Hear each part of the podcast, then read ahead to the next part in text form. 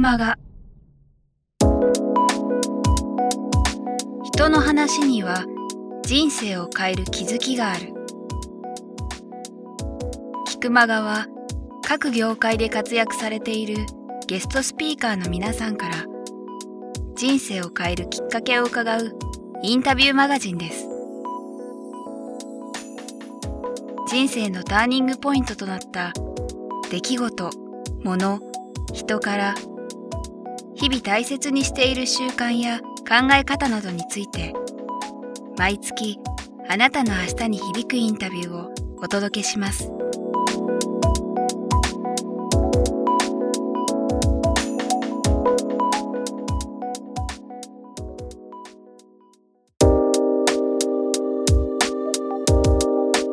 皆さんこんにちはプロインタビュアーの早川洋平です今日お迎えするのはですね株式会社ハーストーリーの代表取締役日野佳恵子さんです。日野さんよろしくお願いします。よろしくお願いします。いつものことながらですねお迎えしますというお話しましたが今日も、えー、実は伺ってます。あそうですね、はい、ここは今これ場所別に行っていいですよね。麻布十番です、麻布十番の素晴らしい場所にあるんですけどもお店で実は取材させていただいてましてこれは何なん？はい。ここはバー？はい。ワインバーなん？なんと言います、はい、実はお昼間は会議室です。そうかはい、じゃあ今もこれも会議室という延長線上で。はい、であのもともと私の事業が、主婦マーケティングで創業したのでえ実はあの会議室にキッチンを置きたい。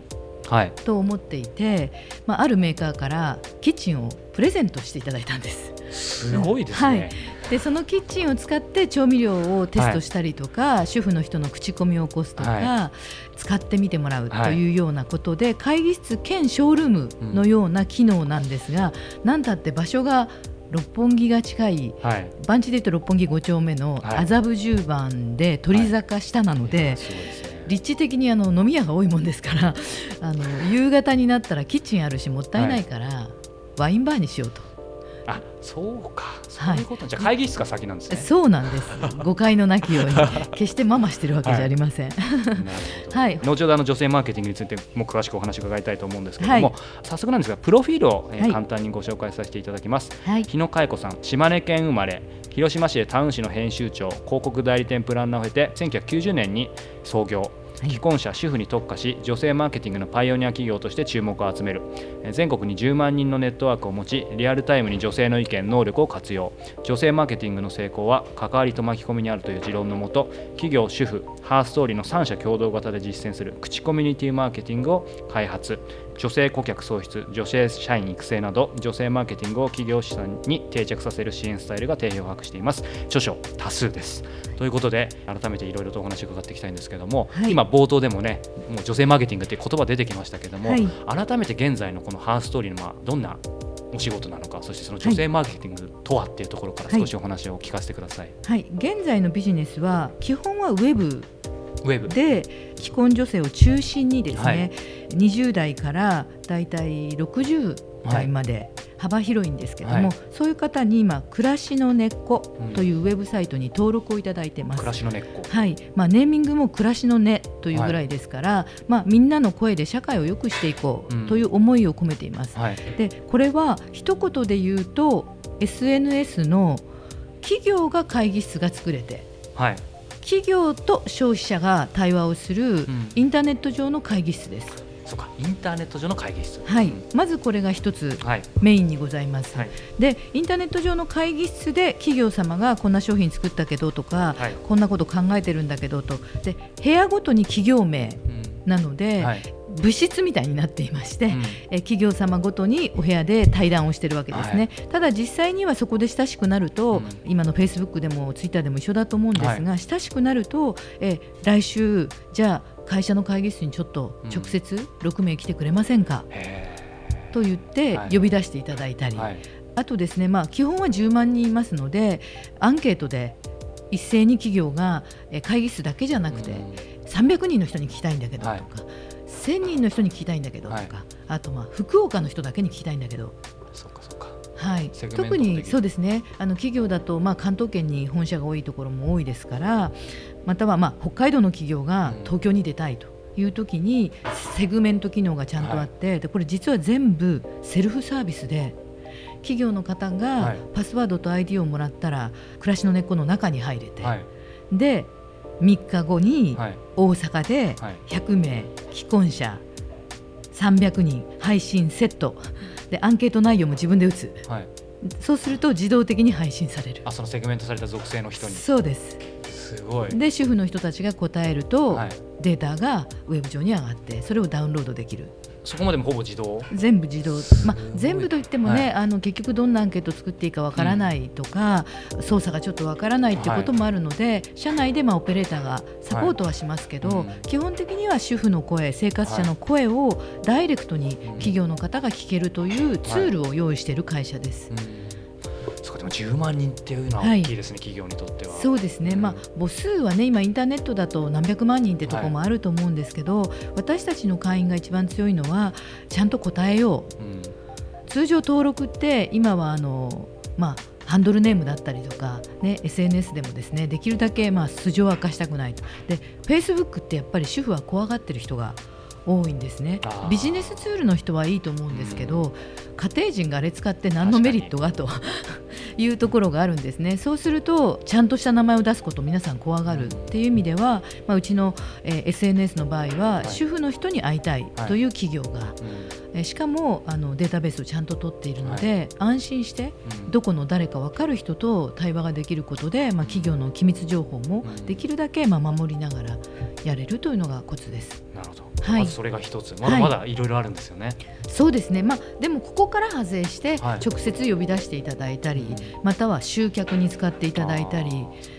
来週イベントがあるので来てくれませんか、とかブログで書いてくれませんかとか、あの実際にサンプルを送るので試してもらえませんかとか、というふうにハーストーリーって基本は主婦の声を企業に届け、社会を良くする商品を開発していただく。という考え方、はい、これを私は口コミュニティマーケティングと呼んでいます。うん、なるほど、はい、この辺って、まあ、今もお話少し伺ったと思うんですけどやっぱり、じゃあ10万人、はい、数字だけは取れても、はい、そこが本当ちゃんと濃いコミュニティをやっぱりキープって言い方が適切か分かんないですけど、ずっと続けるっていうのはすごく大変だと思うんですけど、えー、その辺ここだわりをきっと持ってらっしゃると思うんですよ、その辺何かもし心がけてることとか、はい。えっと、濃い関係が作られる時って、どういうことかなという法則を自分が研究していくのが好きなんですよ。うん、例えば同じ高校だったっていうのって全然違う高校の卒業の人よりは、はい、えお前何々高校なんだとか、ね、先ほどもあの早川さんともともとねどこにいましたって私広島が出身の会社ですけれども、えー、じゃあ広島にいるよ、はい、いたことがあるよって言われるとえ広島なんですか？って、ね、どこ？って、うん、コミュニケーションが活発になるじゃないですか、はい、つまり人っていうのはただ会うとかただメールするではなく共通性を持っているとか、うんはい、出会った頻度とか、うん。知らない人よりも知人、はい、知人よりも友人、うん、友人より親友、うん、親友よりも最後は別れられないのは家族、うん、と思うと、はい、過ごした時間とか、顔を合わせた数とかが影響するんですね、はい、でこれをネット上でも意識する、だから発信の量はきちんと頻度を守る、思いつきで DM メールを打って3ヶ月しない、ではなくて、週1回打つ、内容もちょっと読み物にするみたいにですね、うん、あの実際の直接の人の関係性の深さと、ネット上は人間がやることなので、うん、心理的には同じだという考え方のもとに、うん、会員さんに低調な内容で、はい、できるだけ頻度を持ってっていうことを法則的にやってます。はい。そんなこのハーストリーという会社もう20年。はい。そうですね。正確に言うと1990年の創業なので、はい、22年終わったとこですすごいですよね。描いてました？いや長くやりたいとは思ったんですけど、はい、で会社を始める時がものすごく苦労して、はい、まあ、もちろん途中も山あり谷ありはいっぱいありましたしですけど覚えてるのが創業の時に、はい、こんな会社したいんですけどって先輩の経営者に聞きに行って、7年目ですとか12年目ですって言われた女性経営者がいて、はい、すげえとか思ったんですけど今思うとそれも全部超えちゃっていや20年年取ったんだというとね悲しいです。まあ、あのもっと言うとですね、はい、さっきウェブの話をしたんですけど1990年ってインターネットないんですよ。そうですよね。しかもバブルが崩壊するかしないそうなんです。つまりもともとこのハーストーリーの創業の原点はママ友です。ママ友。はいトないですもんね。ネットなくて友達と、はい、あのおしゃべりをしている中で、うん、私自身もともと広告代理店とかあのタウン雑誌の編集をしていたことがキャリアとしてあったので、はい、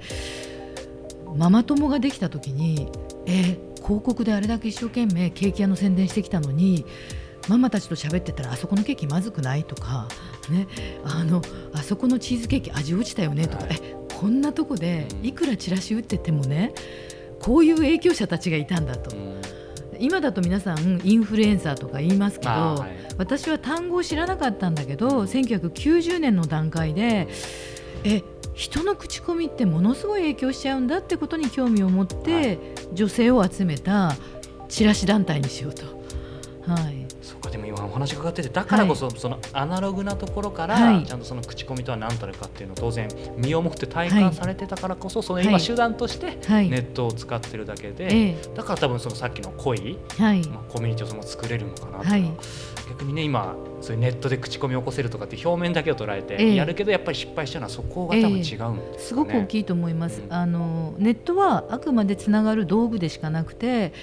家族が離れていてもメールでとか、はい、スカイプでできる、ね、付き合ってて顔が見えるっていうのと、はい、付き合ってない人ってやっぱりちょっとね、フェイスブックで申請されてもえちょっと知らないやつと思ったら、承認を戸惑うじゃないですか、やっぱりその心理の障壁を取るという意味では、はい、基本は会えるもしくは会ったかのような、自己紹介の仕方とか関係性を作るっていうのが私たちの考え方の基本にあります。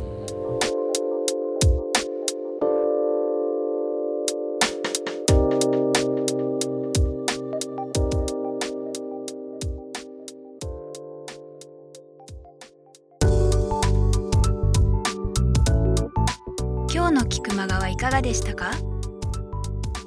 鳥越俊太郎さんや渡辺美樹さんら過去にお届けした120人以上のインタビューはすべてウェブサイトから無料でお聞きいただけます。URL は k i q m a g a c o m くまが .com です。それではまたお耳にかかりましょう。ごきげんよう。さようなら。